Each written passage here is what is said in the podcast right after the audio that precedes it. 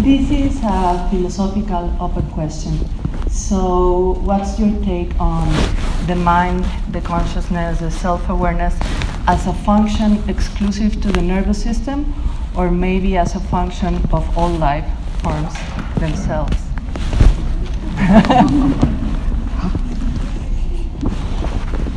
it's a very philosophical question.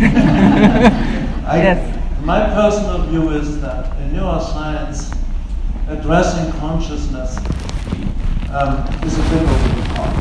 And so I think that at this point in neuroscience, we don't really have access to this question simply because um, you can't measure it. Okay, and um, there's an Austrian philosopher, Wittgenstein, who wrote a very famous book, philosophical book, more than 100 years ago, that ends with the German sentence, über Dinge, über die man nicht reden kann, sondern schweigen. Um, you should be silent about things you can't actually talk about.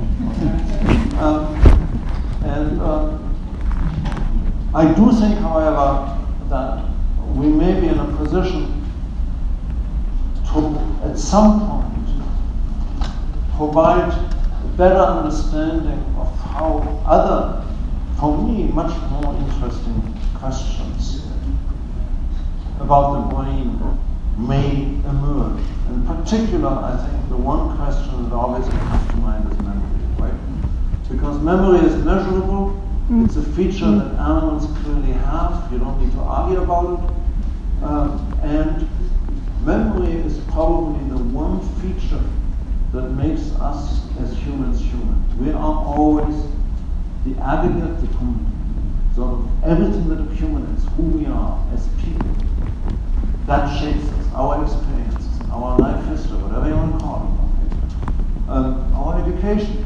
Know. Learning. So, um, and I think that that's potentially something that can be addressed. Many other people think so too.